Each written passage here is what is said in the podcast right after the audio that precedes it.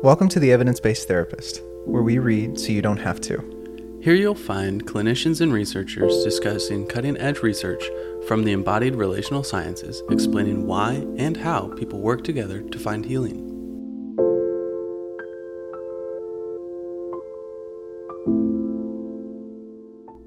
Hey, welcome back to another week of the Evidence Based Therapist, where we read so you don't, You have, don't have to. to. With the parenthetical, Parenthetical. We want you to. You can if you want. We hope you join us. Yeah, we Always we an really invitation. do. Always an invitation. Open, definitely not obligatory, but that'd be cool. It would be awesome. yeah, we've noted, or I think this might be the first time we we will note this, but yes, correct. um, there have been some people who have reached out with emails. They're reading along. We're super stoked on it. Yes. Um, it's so fun to.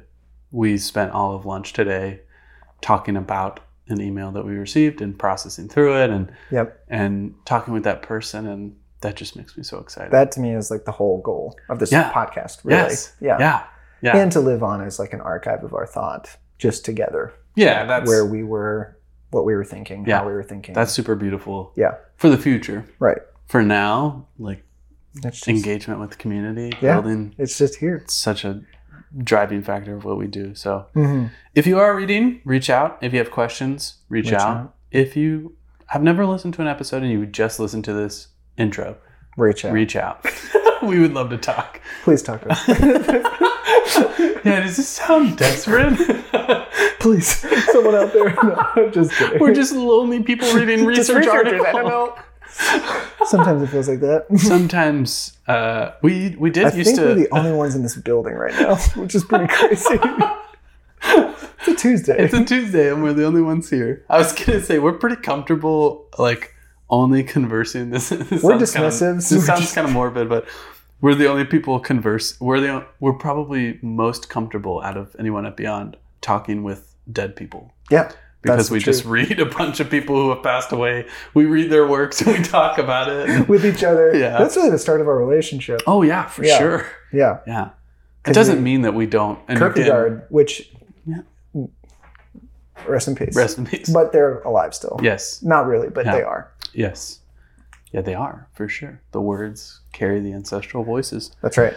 We talked Anyway. about that. But okay. We've talked about that before. Yeah. And we probably will talk about it again Yes. somewhere. Yes. Um, speaking of voices talking about things that are important, today we're going to continue kind of our path and our, our journey around evidence evidence based therapies, what they are, um, some of the misconceptions, conceptions, some of the pros, the cons, Mhm. um, even like where we are culturally in our posture to EBTs, yeah. um, some having a disdain for them, some really clinging to them, and Mhm. just kind of trying to get to the bottom of like what is an evidence-based therapy Yeah. and what do we really mean by that Yeah, and we talked about in our last episode, um, we reviewed an article by Berg from 2019 um, looking at how, as evidence based practices and the process by which they are recognized, validated, you know, etc., um, that perhaps that may be philosophically skewed.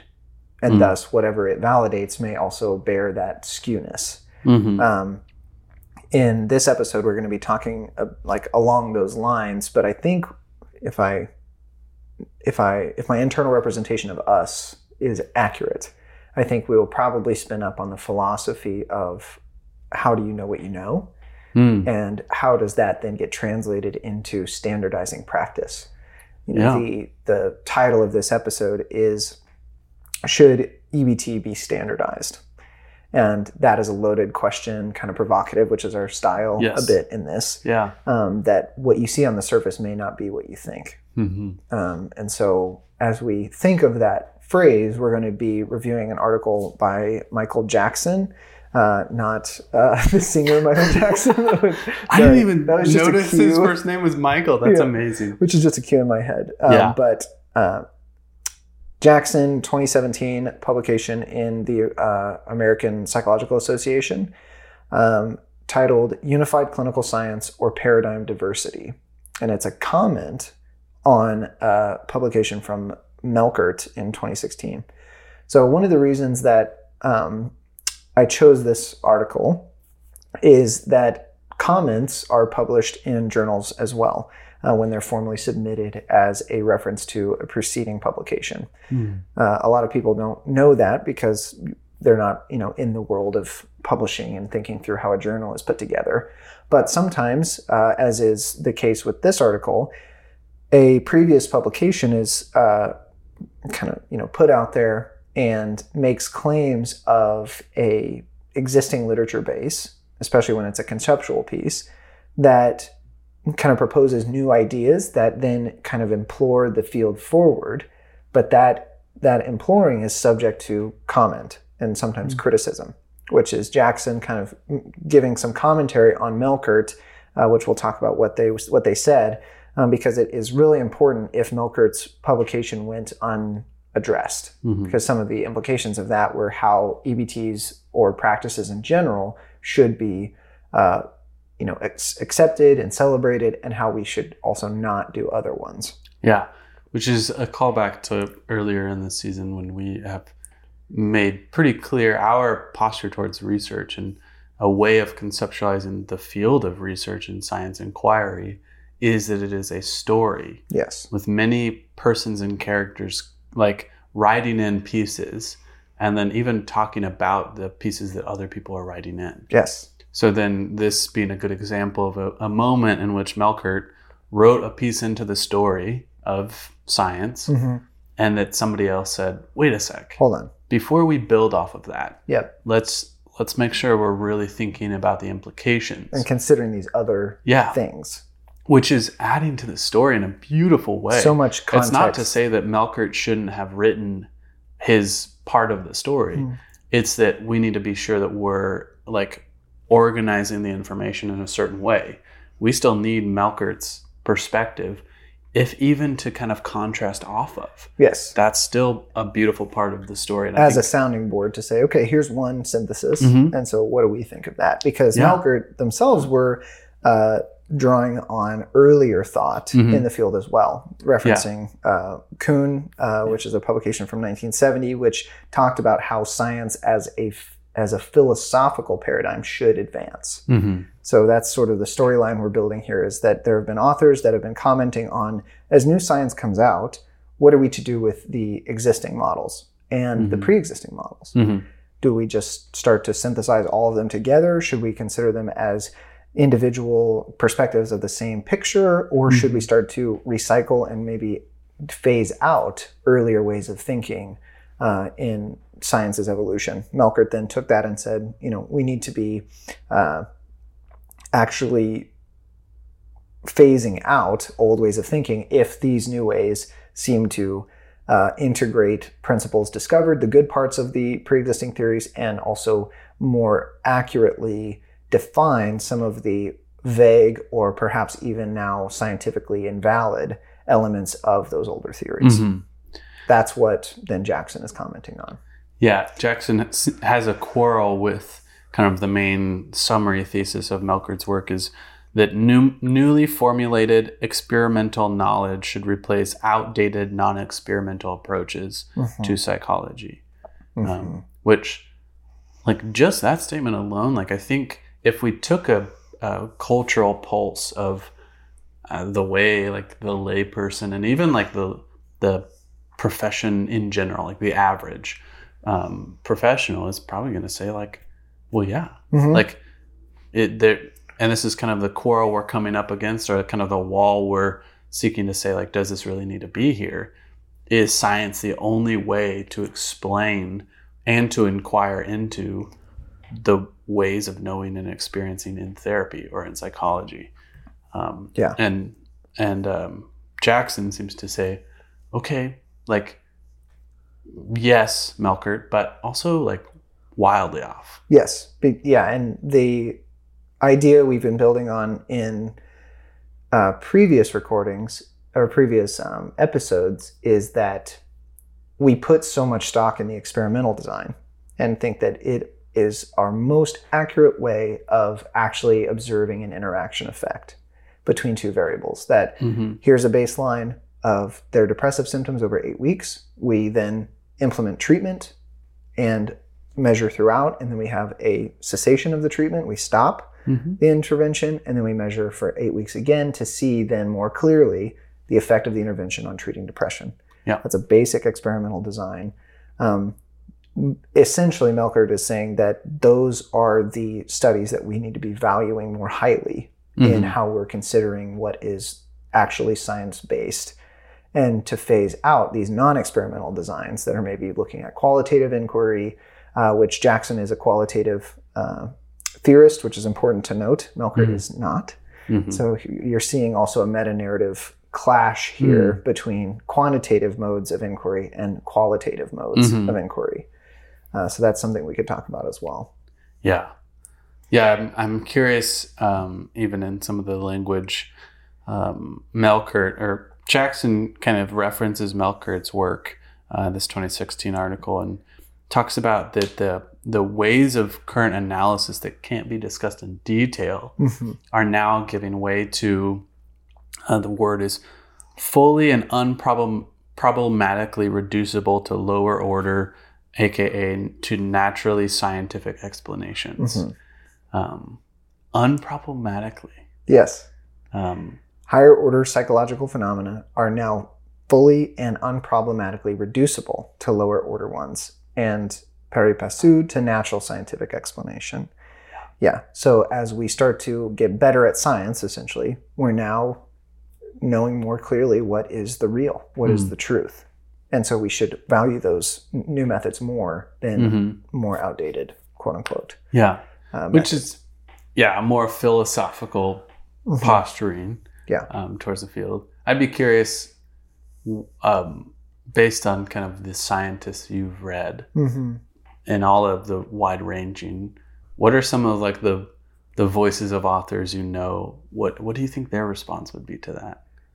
Well, I think that the spectrum, I, and this is just my own kind of bias coming through, but I really do think that the spectrum between quantitative modes and qualitative modes uh, presents the battleground on which this argument could be fought. Mm. Uh, and I think that's really what's informing some of this energy. Mm-hmm. Because Melchert, as a quantitative theorist, is coming forward saying what you would expect that person to say, which is that our modes are more evidence based and scientifically, yes, scientifically reliable than qualitative modes of inquiry because of how narrow their focus is, Mm. undervaluing then the depth of that discovery. Um, but in that, um, if you look at any any discussion on is quanti- is qualitative research, uh, you know, empirically viable, you're going to get an introduction into the history of qualitative methods every single time. Like they're still trying to carry and convince the quantitative field that their method of inquiry is it is on the same level. Legit. Yeah, exactly. Like they're Yeah. still having to, you know, just like we joke about Panksepp every single time he wrote, he had to talk about how, hey, to study animals is still transducible to studying humans. Yeah. And it's actually important that we do so. Yeah. Same way, any qualitative book that's going to come out on its methodology has to spend time talking about the history. No quantitative book in the past like 30 years is working in that way. Yeah. Um, that's a generalization. I'm sure there are books out there, but Yeah. really, there's not that burden of justification or Proof, proof on the quantitative as there is the qualitative. So in talking this way, I can almost feel Jackson getting into the that same mentality that hey, these modes are are parallel in their ability to Hmm. observe phenomena and thus communicate it in an intelligible way that then lets us make informed decisions about treatment and Yeah. the process of, of the treatment plan. Yeah, yeah. I want to I want to pin that. I, one of the things that one of when I asked that question, I was thinking of all the the scientists, like even as we'll look to like um, Porges and some other Uh-huh. like authors who are saying like we don't even like the most biologically grounded inquiries that are quantitatively like bam like yeah, here it is. this is this is just matter yeah, um, interacting with matter, there's still so much enigma to it, Mhm. like so much unknowing. And to say that it's fully and unproblematic, problematically accounting for these psychological yes, phenomena feels like I have a lot of like virtual others Showing that up. are like these like high level scientific I think inquirers. concept is that same way. like, Yeah. In like very detailed animal studies is still pointing to what they now don't know. yeah, Uh, yeah. Even- He's still saying we have no idea. Well, he was still saying yeah. we have no idea like how an affect comes to be. Yes. We have no idea.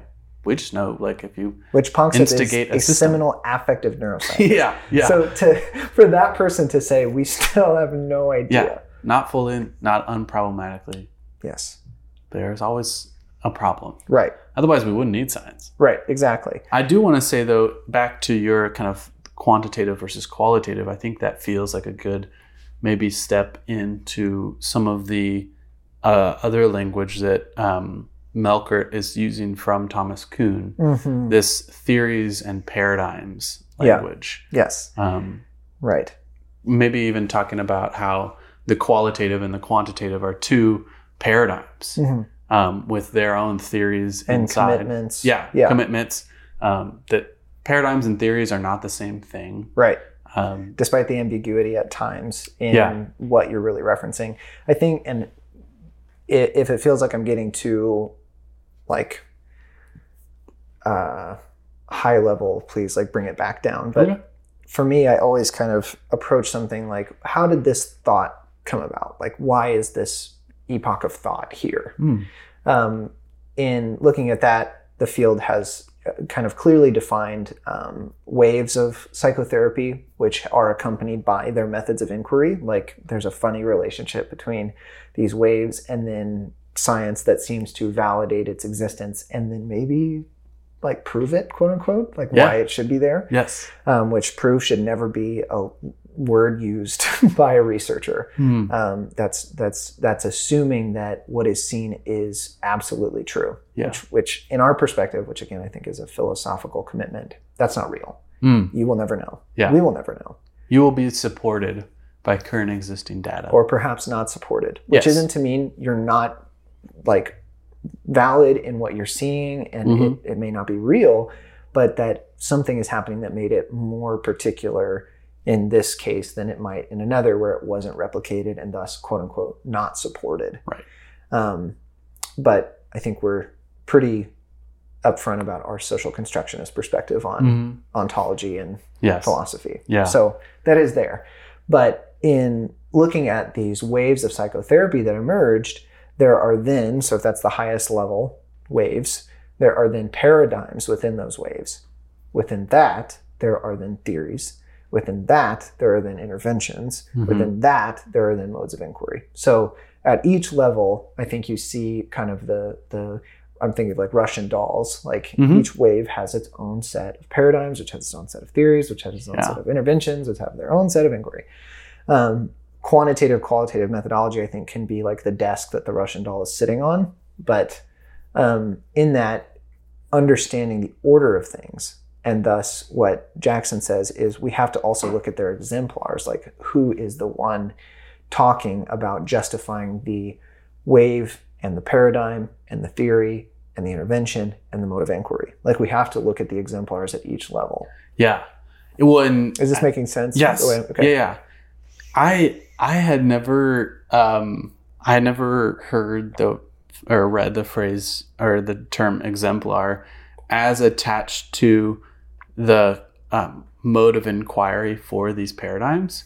But I like that he was um, uh, Jackson was talking about um, that the primary some of the primary exemplars would be like um, for like a cognitive behavioral would be like the evidence or the um, random control trials Yeah. um, and uh, like for the more um, psychoanalytic inquiry or wave that has its own paradigm Yep. Their exemplars would be case studies Yes. like they have their own modes of inquiry that That illustrate and thus Yeah. justify. yeah and I, I i like that like this is the exemplar of why we Yeah. yeah Which that's really where I feel war is waged Mhm. on no, the case study methodology is not sufficient to re, to deduce scientific reality. Mm. Like it's too myopic. You Yeah. need what we believe in the quantitative method so often is large sample sizes. If you get more people and you observe the same effect, you more uh, confidently can support the interaction effect Yeah. that you observed. More universal principle can be tapped into. Right. Rather than a 50 year single case study on the subject's relationship with depression and long term relational psychoanalysis, that there's so many intervening variables. There's way too much going on in the quantitative mind to, which I, I want to maybe get into left brain, right brain again. But yeah. I really think that that, you know, that is too much context for the left brain to make sense of. Hmm. So it says just It's got to the- collapse it. yeah, at the gate it says too much. You don't know. Like I can't reduce that down into measurable equations and deduce a certain uh, synthesis out of it. hmm So we need to break it down. Let's get it into more so like 16 or 24 week observation periods, and then we can more confidently know Mhm. that what we're seeing is actually happening because of our intervention, not because of some random life event that might have changed that. Yeah. I certainly think we could play around with the right left, and, and I'd love to spin up on that. Yeah. uh, I think my because my gut goes to like the ways like it's it's we're not just talking about a a um, a line with two points at either side where the left is just influencing the right and it stops or the right is just influencing the left and it stops it's a circle Yes. it's a flow of energy and information that reciprocally goes back to influence the way that one or the other right or left are re re um, organizing information Yes. and I think like if you think of, you know, something like the behavioral movement or the cognitive behavioral, which is very oriented towards this random control trial. Mhm. Let's get large amounts of data, but find these particularities that are universal across the averages. Um, that then reorganizes Hmm. how we then experience the complexity of humans. And, and I think that's like one of the felt senses I get from Jackson as a more qualitative researcher is that he is looking at like if you if you follow that to its end, you essentially get dehumanized psychological subjects Hmm. or or objects. Objects at that point. um, yeah. that you you would be kind of collapsing all of the nuances down too much um, and that that mode of inquiry would that is just purely scientific would be like that would be um, worm sometimes we talk about the hemispheres and the metaphor of king theoden and Wormtongue From and- Lord of the Rings. from lord of the rings and Great um, image. yeah Yeah. yeah, and that this is kind of the same thing where like if if Wormtongue, the left hemisphere, is like over particular, Mhm. then it weakens like the physical power of the right hemisphere, King Theoden, um, to the point where then you have like crippled subjects. Mhm. Um, whereas like the reverse is true, where if King Theoden just went was just a, a kind of rampant king with no emissary to communicate with the nations, then Rohan, the kingdom, Mhm. will fall because it's not in contact with other kingdoms. Like Yes. when the kingdom was defending, I forget the name of the the city where they retreat to.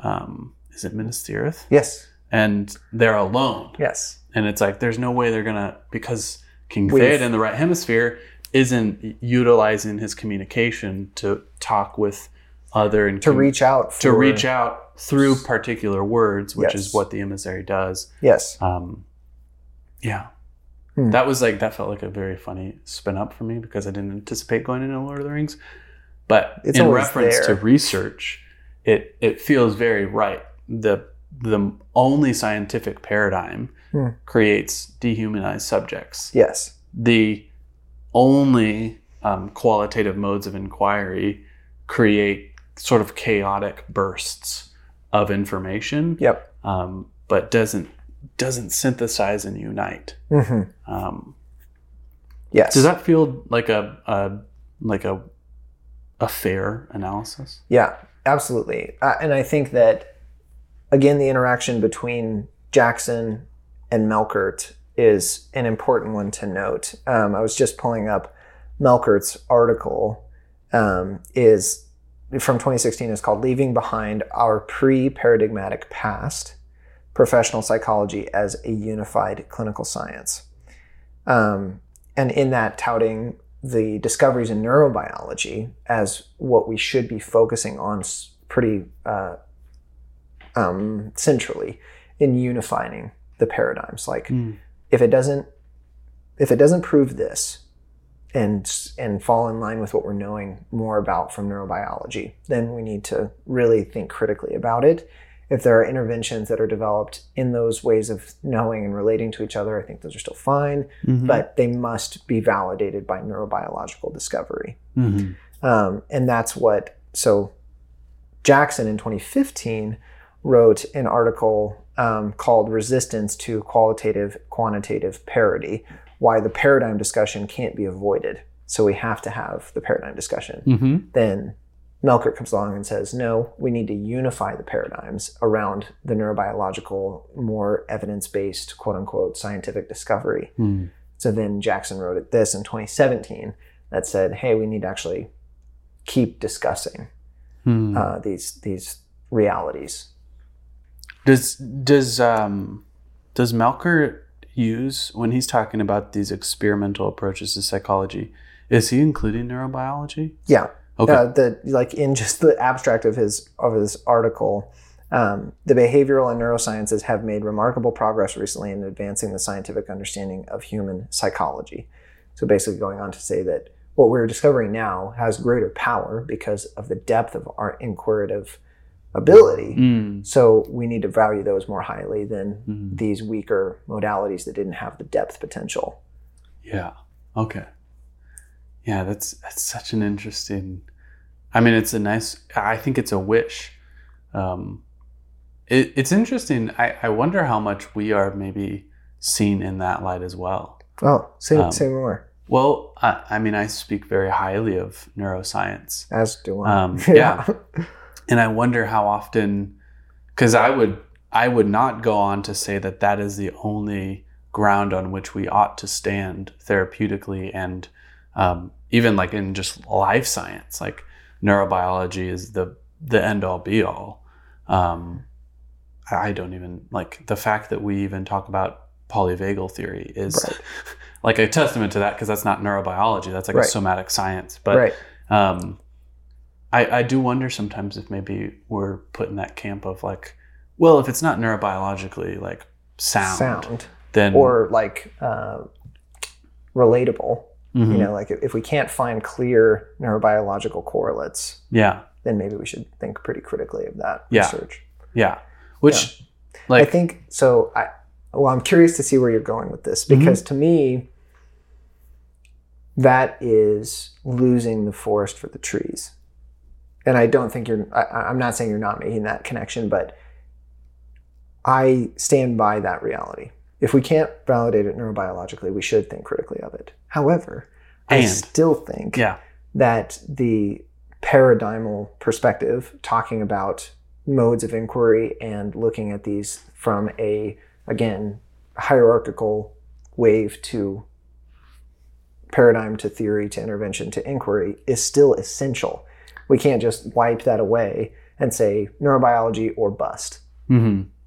Right because there's things we don't know. Like Allan Schore talks about it consistently yes. that despite these ever evolving and more specializing modes of inquiry with imaging studies and all these things, Panksepp talks this way as well. Yeah. We don't know. Yeah. We're just measuring. We're just seeing a snapshot. Mm-hmm. And even if it's live image functional magnetic fMRIs, we still don't know. Yeah. And even functional fMRIs, I almost went, I did the same thing. Yeah. Um, even if our MRIs are not the key. No. Because they're missing a lot of deep brain activity, subcortical activation. Mm-hmm. Um, but I, I, think my my wondering in that is like, um, I think it's very easy to villainize mm-hmm. or even um, create gods. Mm-hmm. Um, even like I'm thinking like in our implicit posture of really prioritizing, and I think we're a product of our time, um, prioritizing neuroscientific inquiries yep. and taking a lot of value from that. And I like, like, I would also be open to like that other paradigms are challenging and even like sharpening the neuroscientific community to further analyze things in specific ways. I think Mhm. like t- to go either or feels like creating and, and this would be like me positing onto Melchert's work like I think that would be the difference between unified clinical science and uniform clinical clinical Mhm. science. Like Yes. I I want unification of these sciences and arts, like and different ways of knowing. Um, I want them to be unified so that they can sharpen each other. I don't want them to be uniform so that like everything has to be funneled through the sciences to be Mhm. scientocentric and to be to be limiting of the complexity of the human phenomenological experience Yes. because even even as we dive deeper into the brain body and we find more and more about these very particular biological like parts of ourselves we're still like dependent upon the emergent relationship that those parts have with other parts that give way to systems that give ways to uh, like whole organizational patterns and Mhm. like it's there's it's so emergent that yeah you can't even say like everything should be shoved through behavioral and neuroscientific inquiry Yeah, regardless of the power of the tool. Yeah. Like that's where Melchert really, I think, gets so fixated is Melchert's talking about the power of new technology and how why would we ever um, resort to a less powerful mode of discovery Mhm. when we have these more advanced and ever advancing like even in the past 20 years we've seen major advances in some of the um, uh, uh, infrared uh, introspective technology. Mhm. Um, that all is giving us so much more insight, even into some of those deeper brain structure activities. Um, but I think the point that that Jackson is making is that it doesn't matter how specific and specialized and microscopic the tools become. We cannot divorce that from what we're discovering in the animation of it all. Mhm. Like, regardless of how minutely you can observe a neurotransmitter binding to a receptor and creating an effect that then goes on to, you know, create action potential across the system and a behavior comes out of it. That doesn't mean that you understand where that first, again, back to Panksepp, where that first affect came from. Mhm. How did sensory stimuli actually get turned into an affect? We don't know. yeah we have no idea We don't know. yeah there's a in you saying that i'm i'm just sitting with a sensation in my body of like how necessary it is to hope in science Mhm. And also how it, it's not god Yes. like it like we will learn so much to have hope and curiosity in Mm. science Mm. and in a unified scientific push hmm um, and yet like it is a paradigm Right. and it it it is Yes. it is it in itself has sub paradigms which is another thing that jackson talks about Yeah. um, and those have exemplars and those are competing paradigmatically and um, I, I just i feel like yeah let's hope in science i feel like that's what we're saying Yeah. let's hope in science but let's not like Lose sight of deify it Yes, yes, Like- yes. Its limitations. Yeah. Exactly. And so that, I think that's a great transition a little bit back into the article. And this is just a comment, so it's two pages long. Um, but I think it's providing a really powerful point. Sorry for all the alliterations. providing a really powerful point of professional psychology, which is a five word alliteration. The P in psychology is silent. I still get points for it on the Scrabble Yeah, yeah, board yeah. for sure in drawing on Kuhn, which is a, a theorist in the field of um, uh, historical psychology, that is looking at how do we actually make sense of evolving modes of thought, and in that deducing essentially that new paradigms should uh, be considered as uh, as including earlier thought, and that we should work with the new thought uh, as building blocks for later inquiry. Melchert's then saying that, yeah, like I'm saying that too, and what we're what we want to do is that um, we want to build on that thought, but pare out these outdated modes of inquiry Replace. yeah, replace um, those outdated modes of inquiry and the knowledge that came from them with the new, more scientifically validated modes of inquiry. Hmm. And so Jackson's whole point in bringing Kuhn back into the story is that Kuhn made it clear that although paradigms include theories, they are not reducible to them, and that rather they are dynamic systems of concepts, exemplars, and practices that shape and are shaped by both theories and evidence. So, this is again, I think, that siloing effect that we can see in people getting really excited about a new method of inquiry and then forcing everything to go through that method, missing so much as the uh, number gets smaller and smaller uh, Mhm. down into I just want this one reaction to be observed. We miss Yeah. so much. Yeah, which is the f- the fundamental like need in some of these um, quantitative Mhm. like ways of doing like a random control style, or a random control trial Mm-hmm. is that you're you're nixing um, outliers so that you can focus primarily on as close of a congruent construct as you can to get some validity around like okay i don't want a lot of noise in the data so i don't want a lot of life experiences to come in and interrupt therapy i don't want and these are things that we've noted in previous podcasts and that other people have noted to us of like yeah it's fundamentally like limiting the noise which if you've ever lived there's a lot of noise in life Yes. and so to say like this is what we have to funnel everything through would be to miss a lot Yes. it's still important though it still has a paradigm and it is it still has exemplars and evidences behind it Mm-hmm. and and that's worth noting Right, right. And for us as researchers, like to your point of, I, I wonder if people put us in that camp. It's important for us then to be mindful of some of the predispositions that might point us to a more narrow view of the reality of things so that we can look back to what we left behind on the trail as we were chasing this one rabbit. mm-hmm. Because the chase is important, the rabbit's important, but also the path you're on is important, the, the area or region you're in is important. Like all of it's important. Mm-hmm. I think the forest for the trees and the trees for the forest analogy is, is really helpful there. Um, so, in talking about Kuhn um, and some of the some of the assumptions that that he made, um, notes that Kuhn never concluded that psychology was pre-paradigmatic, which is back to Melchert of um, psychology may perhaps never be reducible to a single paradigm. So, minding that what Kuhn was writing even had seem, seemingly like a self knowledge that I'm not saying that we should abandon uh, this diversity of thought for one unified thought. I actually think we should stay away from that because in that we're missing out on so much diversity.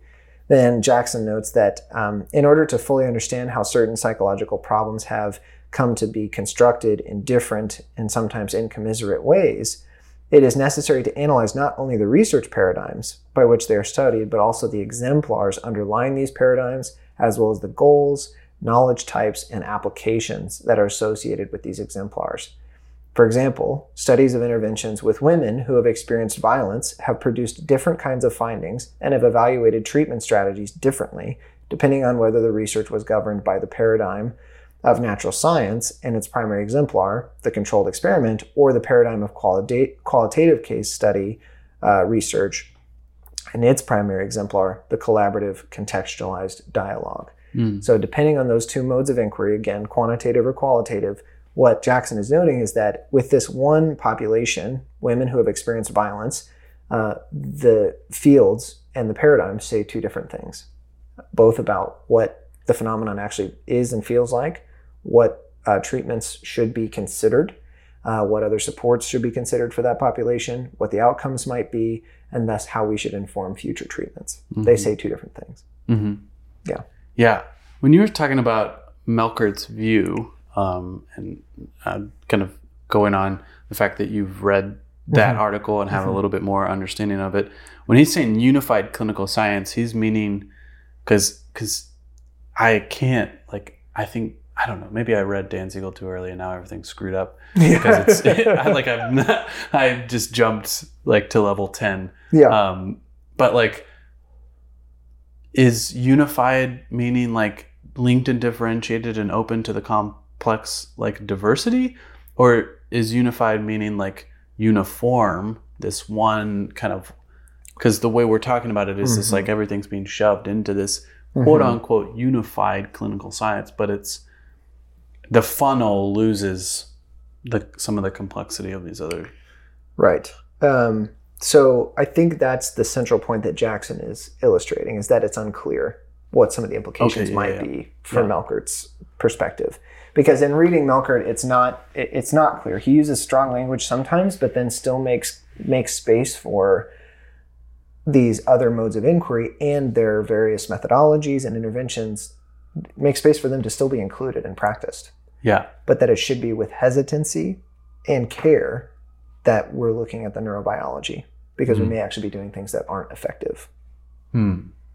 Which, like in that, yes, Right. But I'm I'm for it, and but I also like what Jackson points out, even as he's talking about the way Melchert wants to yes, this is kind of exactly get where I wanted to go. get this into the world. Right. So if that's the reality of things, if Melchert is saying that totally practice how you want, but note that there's evidence that would support that practice or a different practice and that you should pay attention to that from a neurobiological mode of inquiry.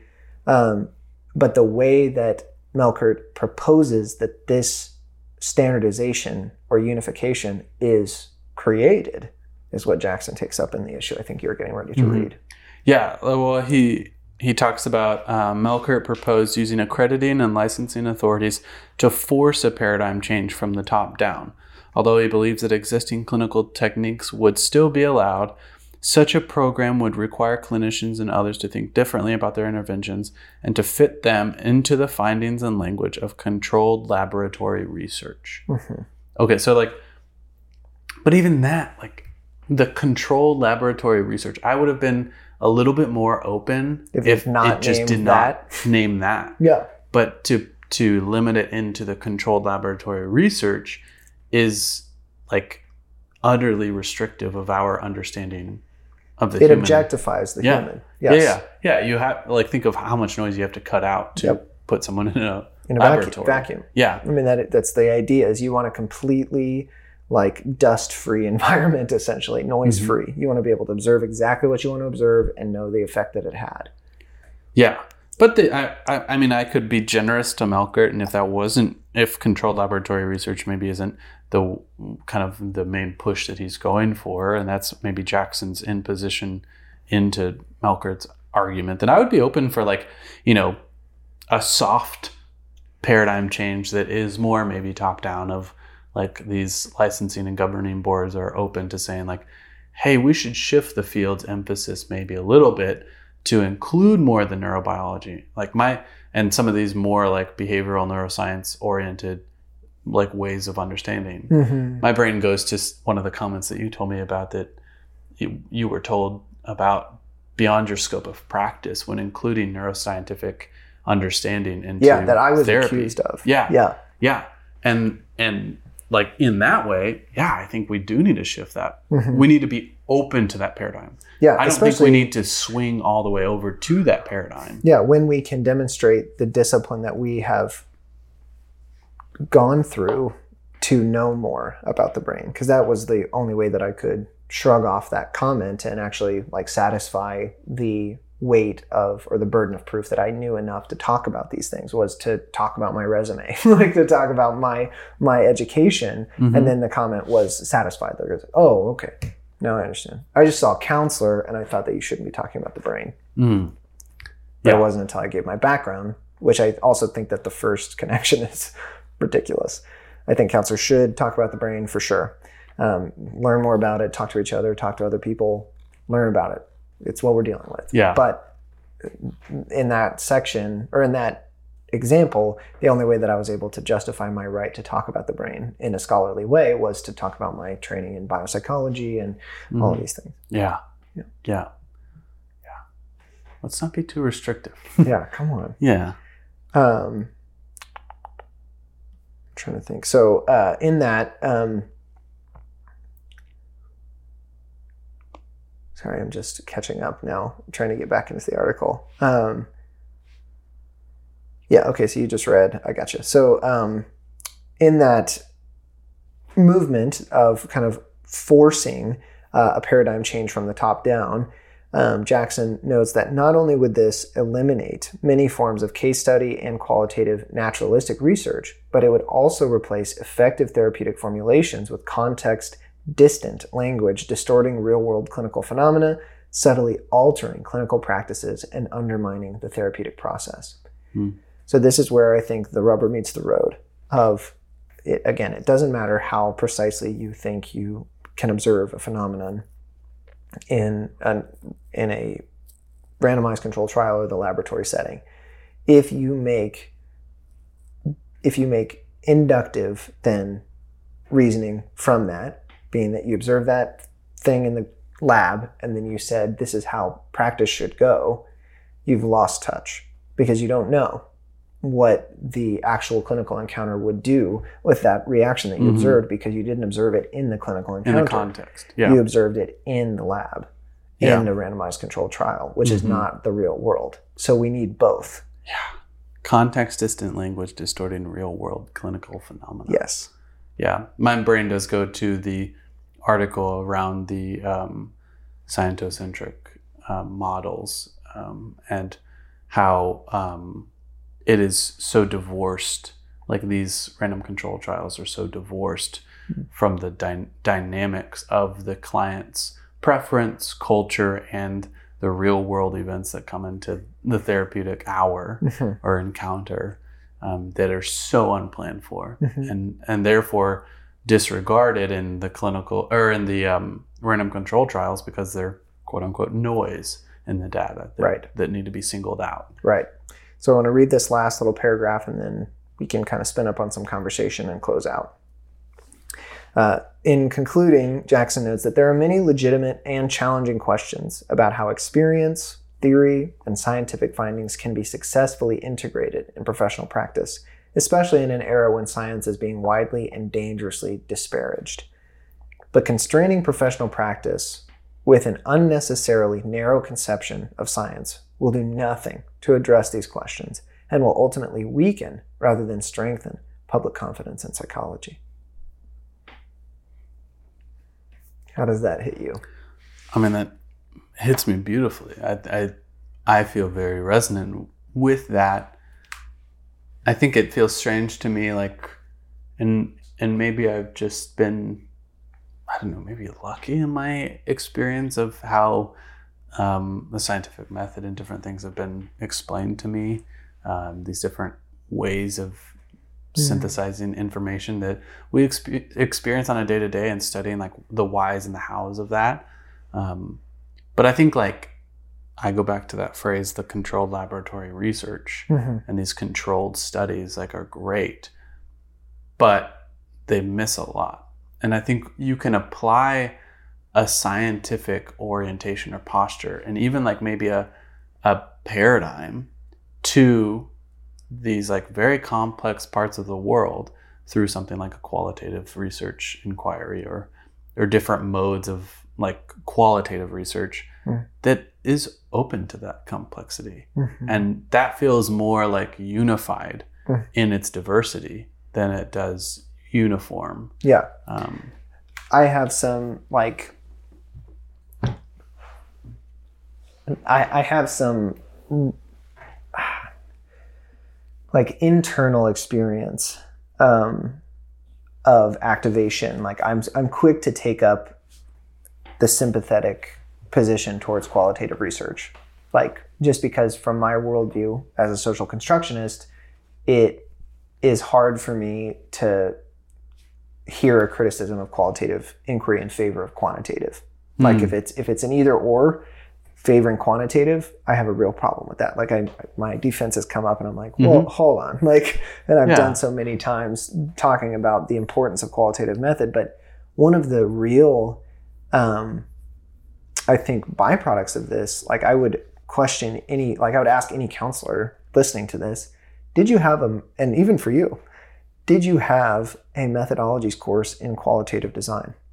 oh no way No way. yeah Strange. Maybe- Because we deal in case studies every day. every day yeah That's strange. yeah That's Yeah. strange. yeah i think maybe a couple slides Yep. at the In the context of the introduction of the, Quantitative course. methodology course. yeah Really? Like Yeah. if you look at the yeah method, there's another like way there's a of way, but this, it's but really like the the posture that I've heard others talk about it. It's like it's really lengthy and kind of like difficult to bracket your own experience from it because you're now changing the data. So like we just really don't do it, and you need more advanced training if you're going to do it. yeah That's Totally. like the sign off to then say, so you should do quantitative design. Yeah Right. yep That's a problem. yeah I, I would Like- agree with you That is a problem. Yeah, yeah, yeah. I, I, um, I like that you point up that point out that we deal with case studies every day, That's what therapy. and even thinking, that's what therapy is. oh yeah, yeah. Well, and I, even thinking of like the fact that we emphasize case conceptualization and really in depth, organized and synthesizing case conceptualization as like almost a mode of like scientific inquiry Yeah. into greater understanding, mitigating burnout, Mhm. and more effective treatment. Yeah, that if you if you had the confidence in the qualitative arc, perhaps you would be less worried about the what am I doing. I think one of the byproducts of the how highly favored the quantitative design is in our research methodology training as counselors is that we lose sight of what's really going on in the room. Hmm. my my intervention doesn't seem to be working. Oh no. Like what do I do? Well, if you had the qualitative posture, you would see that that's just another turn in the variable relationship. Yep. And what we need to do is make sense of what happened and how both subjects are now experiencing the relationship or their phenomenon under inquiry Yeah. and adjust the methodology. Yeah. Oh, we're just in a different study. Would Yeah. be the the quantitative like response of Yeah. that the qualitative can make that movement really easy. So fluidly. yeah. Yes. Oh, this is a different in, in- impacting variable. yeah. So we're oh, now- something new came Yeah. up. Something came up. Whereas the quanti- quantitative would be like, oh, different study. Because this one is now thrown out. Yep. of the meta-analysis. Yeah. Like it, it went off track of the the design Yeah. that we're looking for. We want to see a clean baseline, clean implementation, and then a, re, a new baseline or new measurement point. hmm And because the treatment did not go as planned, there's probably a uh, clinician error. There was probably something wrong with how the clinician was introducing it, or maybe something in the in the subject's life uh, affected their ability to engage meaningfully with the treatment. So we need to throw that out Mhm. of the pool of articles we're considering, the pool of case studies we're considering, the Yeah. pool of studies we're considering. Yeah. And you can really see why then diagnosis and then standardized treatments for these diagnoses are like of such great importance. Hmm. Because if we're dealing in different studies, then how do we categorize what study we're dealing with? Yes. Well, we're dealing with a set of diagnoses. So, okay, depression. Well, what, okay, if someone starts to show a little bit more sympathetic energy and gets into more anxiousness, okay, well, then I just switch studies, which means I switch protocols, which means I Sure. Yeah. persons that I'm working with. Yes. Um, Yes. And that being like almost, those are so tethered Mm-hmm. now, and how random control trials are even organized is by Yes. presentation of diagnostic criteria. Yes, yes. Yeah, I, I think that I really like pointing that out that one of the consequences is that we don't know how to handle when a variable shifts that we haven't Mhm. accounted for. Um, that well, we haven't ever been trained how to do that. Even Mhm. in our methods of research, it, we're we're now floundering trying to trying to figure that out. So to start over. yeah, exactly. Like oh no, I need consultation because I need to come in and do a different thing. hmm like, hold on, like just pay attention, like trust the process because Mhm. what you're doing right now is is showing up is showing so many things about the subject, their lived experience, your lived experience, the dynamic between you. It's all it's all to be expected. These are complex systems relating, Yeah. not simple variables detached from context. Yeah. Yeah. Yeah. So when you think about the, the topic question of should EBTs be standardized, what are you thinking as we close our conversation today? You know, it's a different because we talked just very briefly at the start um, before we started this podcast, and I think I was in a different state. Okay. I was primed differently. uh-huh. Um, my priming now is to say like no, Yeah. Um, just because uh, the word standardized is so uh, to me very rigid inflexible Um, Inflexible. Yeah, yeah, yeah. yeah, yeah. No, I I was just making sure I heard you right. Yes. Like you were yeah, saying. Yeah. Yeah. Um, very just yeah. Yeah, it's got guardrails. Narrowing. Yeah, yeah, narrowing. Yeah, that's a good word. Um, do I think that, like, this is, uh, yeah. If I would standardize anything, I would standardize the first session. And then I would be open to the, the mediating, moderating, and influencing variables that are coming up. Mhm. And then kind of reorganize to an openness that this is going to be a qualitative study of Yeah. sorts. Yes. A mixed methods design. Yeah, Yeah. yeah, yeah, yeah, Yeah. And And that's what Jackson, in the 2015 article that he keeps referencing in this comment, he goes back to that that article of what he's noted elsewhere, which is that really we need to be talking about if we're going to standardize anything, we need to standardize the existence of both, and that they are equally powerful and should be used complementarily.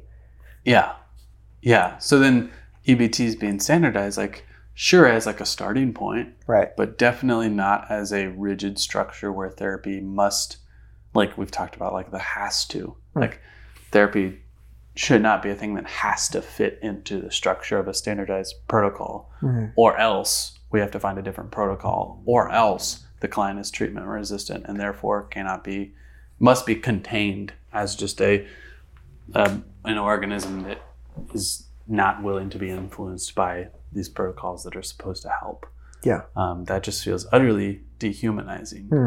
Um, but I I'm o- I'm open to standardization being a part of the process, but not the process. Yeah.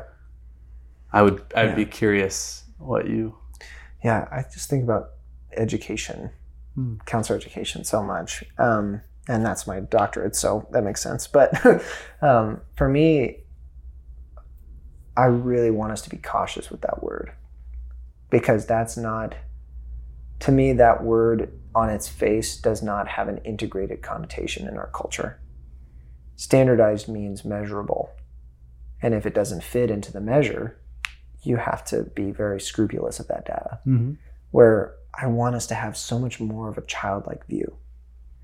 Um, that this world is filled with mystery, and we should work with each other and try and talk as much as we can about how crazy this thing is Yeah. that we're experiencing. When we're cut off from that community, I think that is really the the the crux of burnout because Yeah. your your phenomenological abilities will continue to close in their systemic Mhm. integration. Like you Yeah. become cut off from even your own ability to consider the what if it's not what I thought it was hmm and to stay curious and, and creative and spontaneous. Yeah. I really want us to, I mean, and that's really what we're doing here at the Institute. That's what I want us to change in counselor education, in, in therapy education, that we need to like stay playful, dig deep into science, as deep as you possibly can, but don't forget to play with it. Don't forget to talk Yeah. with each other about it and to really just go crazy with it. Like it, it, it should be both. And, and all the others, like quantitative and qualitative, are not the only methods out there Mhm. like there are variants and there are nuances that I, I just want us all to come together around a big table discussion and just honor our own experience and our own leanings our proclivity towards one perhaps not the other but to respect each other Mhm. as you know so much more than i do and i know so much more than you do both things are true at the same time Yeah. Yeah. I yeah, I, I think of like how how often and even the the word I, I like of exemplar how often I notice and even myself like it's we we run to exemplars to hear what they have to say as far as the how they have Mhm. yeah how they have in certain methods found information useful Mhm. um, you know you run to your your neuroscientists you run to your clinical uh, professionals you run to like different people and like i i just like it's so important to dive as deeply into these exemplars information as possible and at the same time realize that they don't have the answer we were noting we were talking about. I just recently talked uh, went to a training Mhm. in which it really felt like this trainer was being burdened with the e- expectation of some of these Mhm. participants to The identification of exemplar. to bear the full weight as an absolute exemplar yes. that like she had the answers to everyone's clinical problems Mhm. and you could tell in this training that she was becoming fatigued the more she was asked questions about like what a, what would you do with this presentation what would you do with that presentation what would you do with this and that and the the burden on her like eventually she was just like well go to these people Mhm. because she was realizing like I know so much more than you and yet these other people also know so much more than me Right. and those two things are true at the same time Exactly. and we have to have unification of these diverse voices and these diverse exemplars like you, you know um, uh, someone like uh, um, oh who behavioralist um, what's his name Oh, Pavlov. Pavlov Watson. yeah, yeah yeah I went blank Yeah, I wanted yeah. to say Piaget and I was like come on Learning Um, theory. yeah. um, someone like Pavlov is a totally different exemplar than Freud. Mhm. They have two totally different methods of inquiry. They're orienting from two totally different theories. Paradigms. Yeah, Completely their different. paradigms are different, and yet it's worthwhile to unify them to see how they are both talking about the same thing, Yeah. but doing so in different ways that highlight different factors and variables yes. it's way more worthwhile to do that than it is to try to squeeze them into a uniform like what's the one thing they're talking about that we need to just like zoom all the way into and Mhm. forget the rest Yeah. No There's way. a audio editing tool that I'm thinking of right now. Mhm. Uh, there's this in video as well, but I think this is a helpful image. There's something called non-destructive editing and destructive editing. mm. Destructive editing, each adjustment you make deletes what was edited out. Non-destructive keeps it there, but lets you view it or experience it as if it weren't there, Mm. but it's still there. So to me, if we have a non-destructive standardization process, I'm in. I think that's the like that's the truth of things. We deny, like we omit other forms of knowing and other forms of knowledge through de- destructive Mhm. standardization, uh, where it cuts out and excludes. But just as you're saying, like a non-destructive unification of Freud plus Pavlov equals a more full picture yeah of what's really going on. That this is a psychologically and biologically driven organism. And so we need to pay attention Mhm. in both ways. Mhm. In both ways. yeah.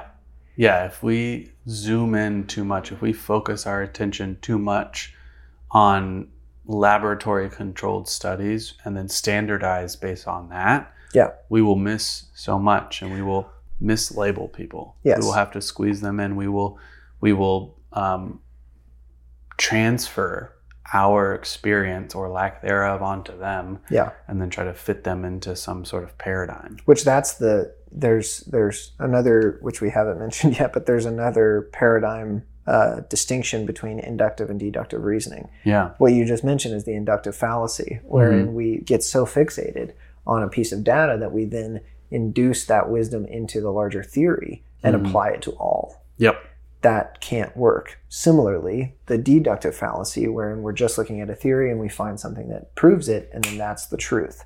That can't be real either. We need Yeah. that inductive deductive cycle yeah of research. We need the right to left hemisphere and back to the right to keep I love going. that. Full circle. Yeah. That's amazing. Yeah. So to your question to me of what would be my answer, I think in a way standardizing EBTs isn't real.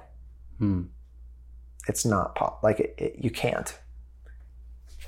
It can't be done. You Hmm. can convince yourself that that's real and that that now is true and better quote unquote, but you're missing so much as you do that. Hmm. And I think again through that hemispheric distinction, as the left hemisphere clutches, it no longer is open. hmm You know, it becomes closed and it starts to echo in itself, proving itself. The right hemisphere, though, open to infinite diversity. hmm But we need both because in that infinite diversity, that's chaos. I can't Yeah. know. Yeah.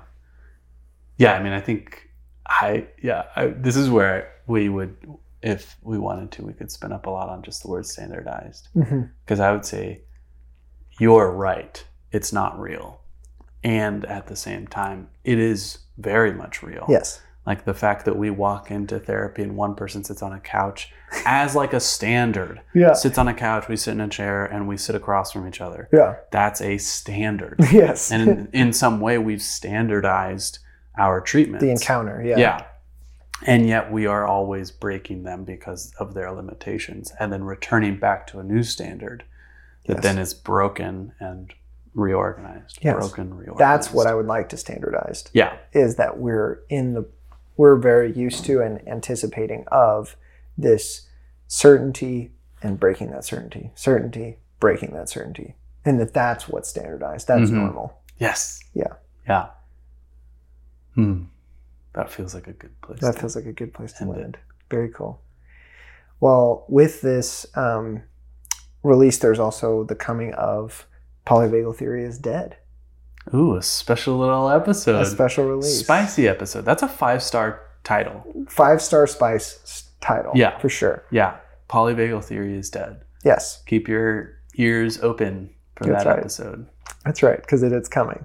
But thank you all so much for for hanging in there with us. Um, I know this one was a little bit more conceptual, but Philosophical. Yeah. again, it, it's so important as we're consumers of research to be aware of what even is the language that's being shared. How do you organize that language? Where did it come from? So this this thought is out there, and I'd love to talk about it anytime. Yeah. the phrase that came to my mind was we're equal opportunity researchers. Yeah. uh, we're, we're open to the philosophical and the well, the qualitative, the quantitative, Diversity affirming, Yep. like yep. The comments, the the official reviews, Yep. the meta analyses, the we're equal response to opportunities. comments, Yeah. equal opportunity. Yeah, which the polyvagal theory episode notes, like it, It does, yeah. embodies all of that. Yes. There, Yeah. yes, love that. Well, thank you for listening. Uh, have a lovely day or night wherever you are and whenever you're listening. Wherever this finds you. Um, and we hope you read with us. But if you don't, enjoy the episode and reach out. We'd love Yeah. to hear from you. Yes. Take care.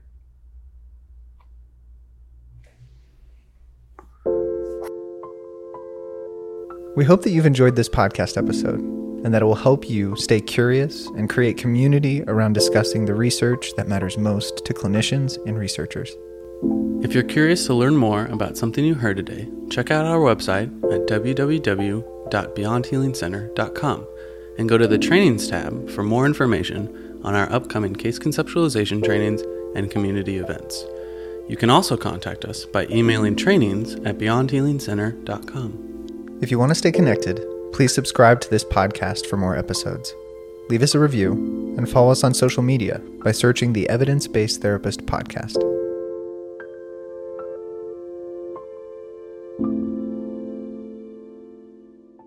This podcast is a project of Beyond Healing Media, a media creation group committed to creativity, community, and embracing the beauty of being human. If you like this podcast, you might also like the other podcasts of Beyond Healing Media. Notice That is an EMDR podcast hosted by EMDRIA approved consultants and trainers who use EMDR in their practice. Beyond Trauma is an educational podcast on the journey of trauma therapy and what it means to be humans who have been hurt but are learning to recover and grow, living the life we all want of safety and connection. The Burnout Educator is an interview style podcast that invites stories from people across the spectrum of the educational system and seeks to see the human inside the role they play. It is our desire that you see parts of your story and those around you in the stories you hear.